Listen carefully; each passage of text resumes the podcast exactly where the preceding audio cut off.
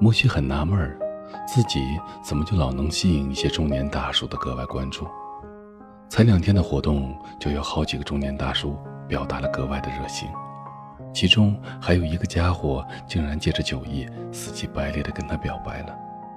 要不是看那个家伙长得还算文质彬彬，而且还是在微信上表白，没办法一酒瓶子砸过去，莫西早就打得他五颜六色了。莫西把手机丢在一边。微信还在滴滴的响个不停，不用看都知道，肯定又是那些关于一见钟情的屁话。一见钟情，鬼才信！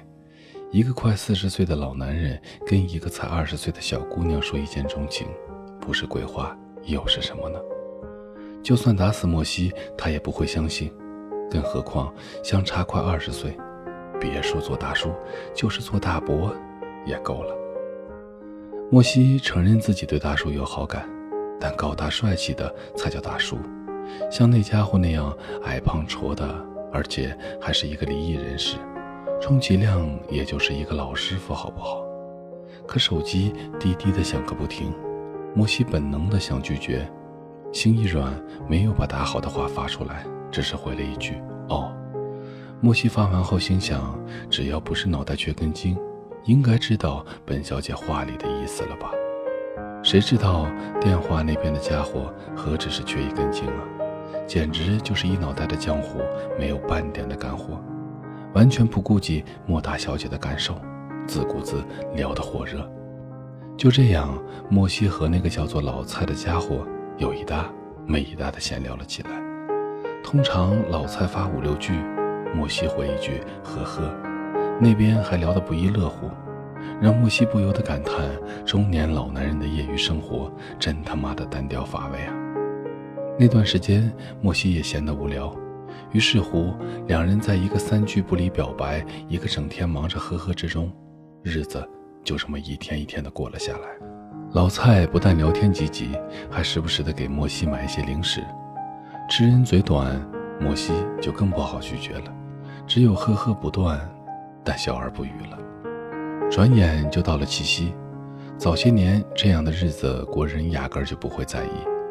这几年无孔不入的商家为了促销，积极的宣传，明明牛郎织女最后是隔河相望，苦兮兮的，也变成了中式的情人节。要放在以往，作为一个老男人，老蔡对商家这种赚了二月十四，调转枪头又赚七月七的行为甚是不耻。但沉浸在恋爱中的男人智商都是负数的，更何况这厮还是单恋的不亦乐乎，恐怕都已经富无穷了，自然不会放过这么一个好日子。你赚你的钱，我博我的美人心，大道朝天，各取所需。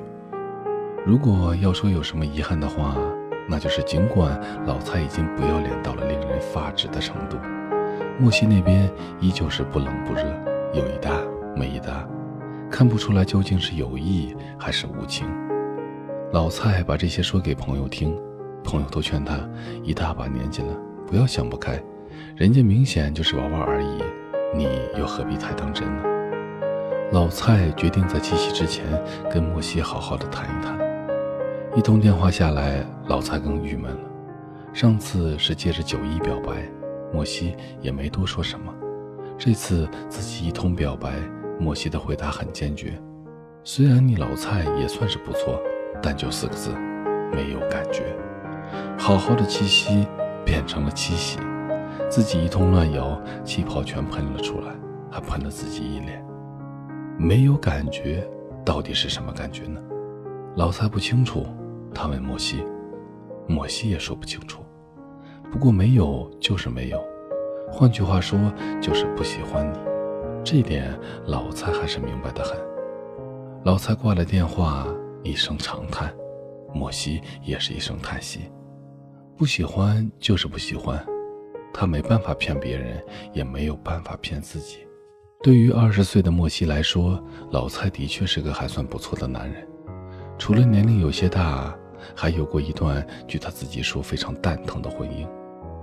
有了这么一通电话后，两个人的关系更加的微妙了起来。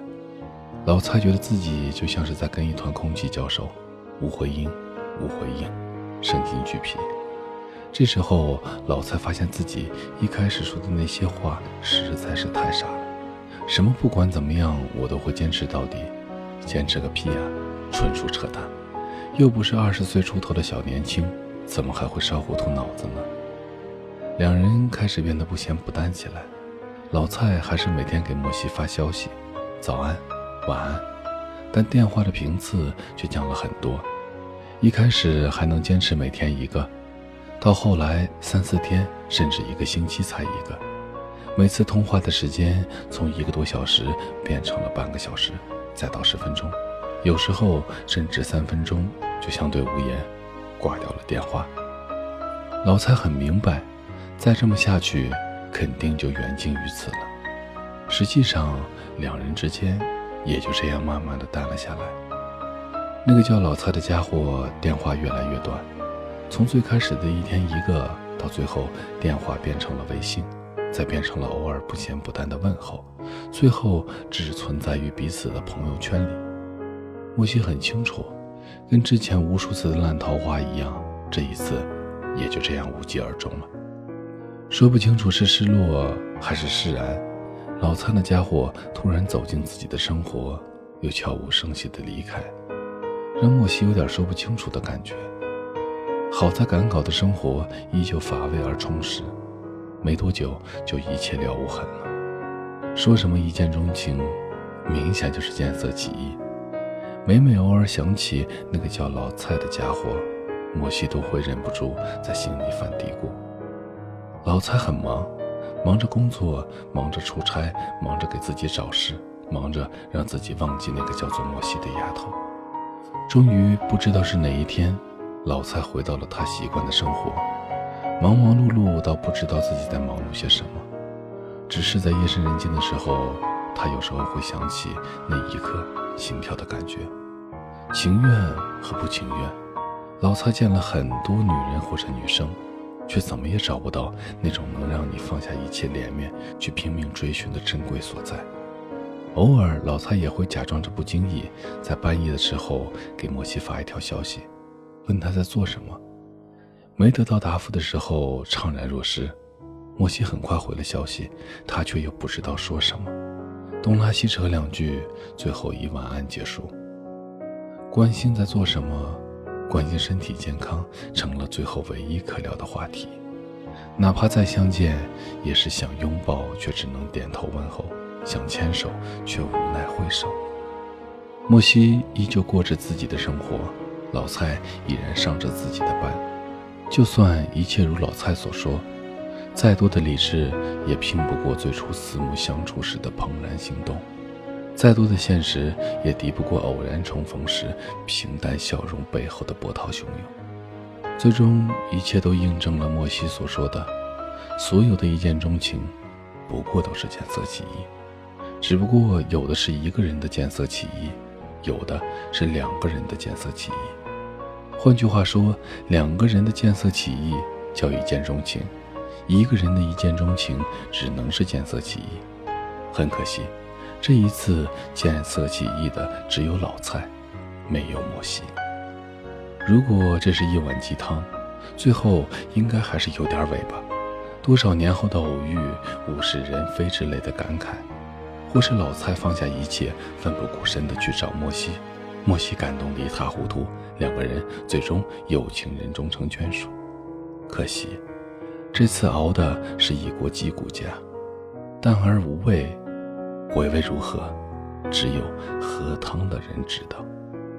好了，各位，这里是许多年以后，我是无声。查看故事原文以及收听最新节目，请关注我的微信公众号“无声”。许多年以后这七个字的首字母。同时呢，你也可以在新浪微博搜索“无声的晚安”，就可以找到我了。我在内蒙古，跟你道一声晚安。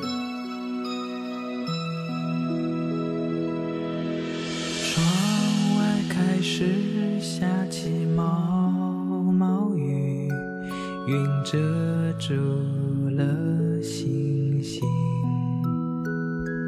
夜深了，还没有。